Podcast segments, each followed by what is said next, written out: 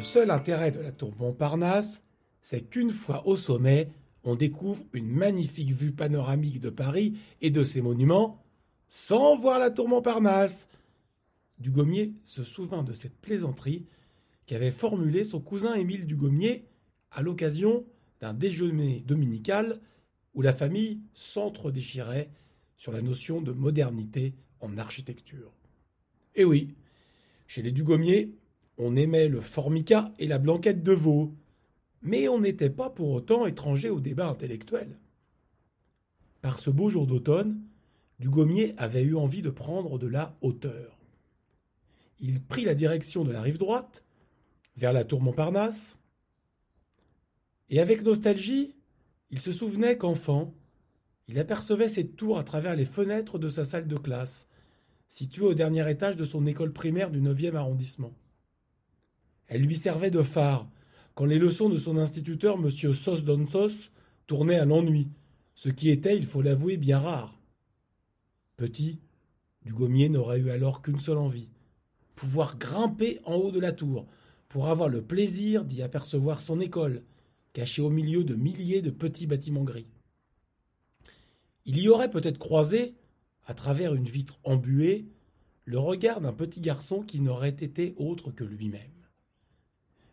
Mais son père, souffrant de vertige, n'avait jamais voulu l'y conduire. L'arrêt brutal du métro à la station Montparnasse Bienvenue lui fit reprendre ses esprits. Au bout de l'escalator, qui remontait l'usager des profondeurs de Paris, Dugommier se trouva confronté aux géants. Des milliers de tonnes d'acier et de béton donnaient à cette tour une impression de puissance. Elle surgissait là, comme une excroissance venue du sous-sol de Paris, de ce sol constitué de calcaire, d'argile et de craie. Le soleil portait son ombre sur les rues voisines et au-delà, dominant la ville, ses toits, son ciel. Après avoir passé les habituels contrôles de sécurité, Dugommier entama l'ascension. Pas à pied, non, Dugommier n'était pas totalement cinglé, mais en empruntant l'ascenseur qui reliait directement le rez-de-chaussée au 56e étage. 38 secondes pour passer du plancher des vaches à 196 mètres. Arrivé à la hauteur du bar-restaurant panoramique, il ne restait à Dugommier que quelques étages pour déboucher sur la terrasse qui offrait aux visiteurs une vue époustouflante à 360 degrés sur tout Paris et ses alentours. Juste au moment de déboucher sur la terrasse, la tête de Dugommier heurta assez violemment une petite poutrelle métallique placée provisoirement, sans doute à cause de menus travaux, au-dessus de la porte d'accès à la terrasse. Dugommier vit alors trente-six chandelles. Il ne dut son salut qu'à une sympathique touriste allemande qui l'aida à reprendre ses esprits. Il eut alors l'occasion de découvrir l'étonnant spectacle. La vue était splendide, comme l'impression de se trouver au milieu d'une maquette géante de Paris dont on apercevait avec minutie tous les monuments, les routes, les parcs, et surtout la vie, les piétons, les voitures. Quelques avions passaient même dans le ciel, renforçant ce sentiment de mini-monde. Mais ce que Dugommier voulait voir, c'était quelques monuments bien singuliers.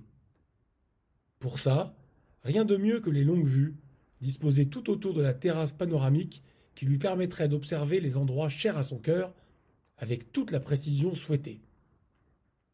Dugommier saisit l'une d'entre elles. Attendant qu'un petit garçon se décide enfin à l'abandonner, alors qu'il n'avait même pas mis de pièces pour la faire fonctionner. Dugommier l'activa, puis la dirigea vers le musée du Louvre. Ce qu'il vit le surprit. À la place du fabuleux palais et de la mythique pyramide, il découvrit un puissant château médiéval, dominé par de hautes tourelles et des toits en cône surplombés de drapeaux. Des murs crénelés entouraient le château.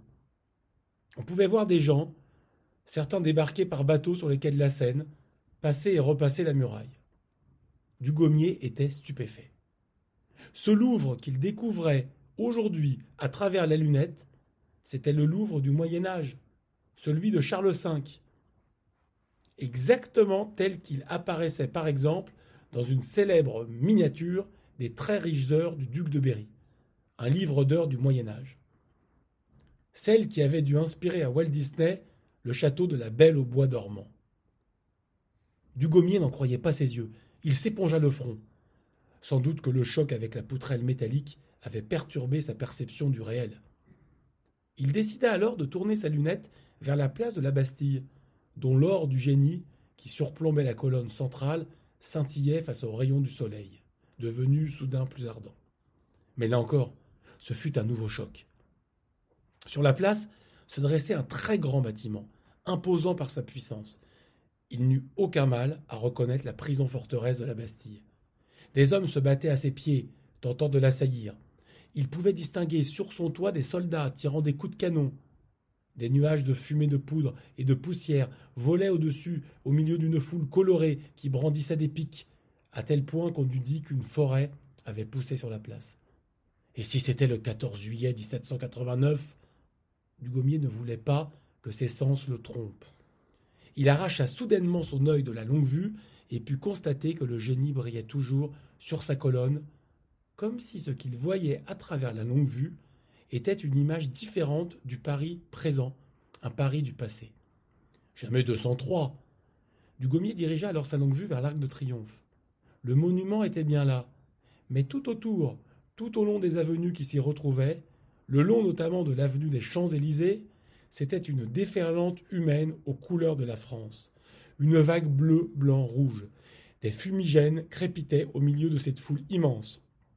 Alors Dugommier comprit. Surtout quand il reconnut sur la façade de l'Arc de Triomphe le visage d'un jeune homme doux, au regard perçant et au crâne en voie de dépeuplement, Zinedine Zidane. Au bout de sa lunette, Dugommier revivait la célébration de la victoire historique de la France à la Coupe du monde de football 1998. Tout ce bleu dans les yeux de Dugommier le rendit un peu nostalgique de ce passé disparu. De ces moments dont il avait pour certains été l'acteur, de ces moments dont il n'avait pas été que le spectateur, de ces moments qu'il avait découverts à travers des livres d'histoire. Mais là, en ce jour, du haut de la tour Montparnasse, il lui avait semblé que l'histoire de Paris était redevenue bien vivante. À sa sortie de la tour, Dugommier sauta dans le premier taxi pour rentrer chez lui. Perturbé par ce qu'il venait de voir, il demanda au chauffeur de faire un crochet par la place de la Bastille. Pour s'assurer de quoi? Qu'il n'avait pas rêvé? Et il constata que tout était bien en place. La colonne, le génie, cet opéra assez laid qu'on y avait construit dans les années 80. Pourtant, en baissant sa vitre pour respirer, il sentit bien planer dans l'air comme une odeur de poudre. Puis, un coup de canon retentit, comme venu du fond de l'histoire.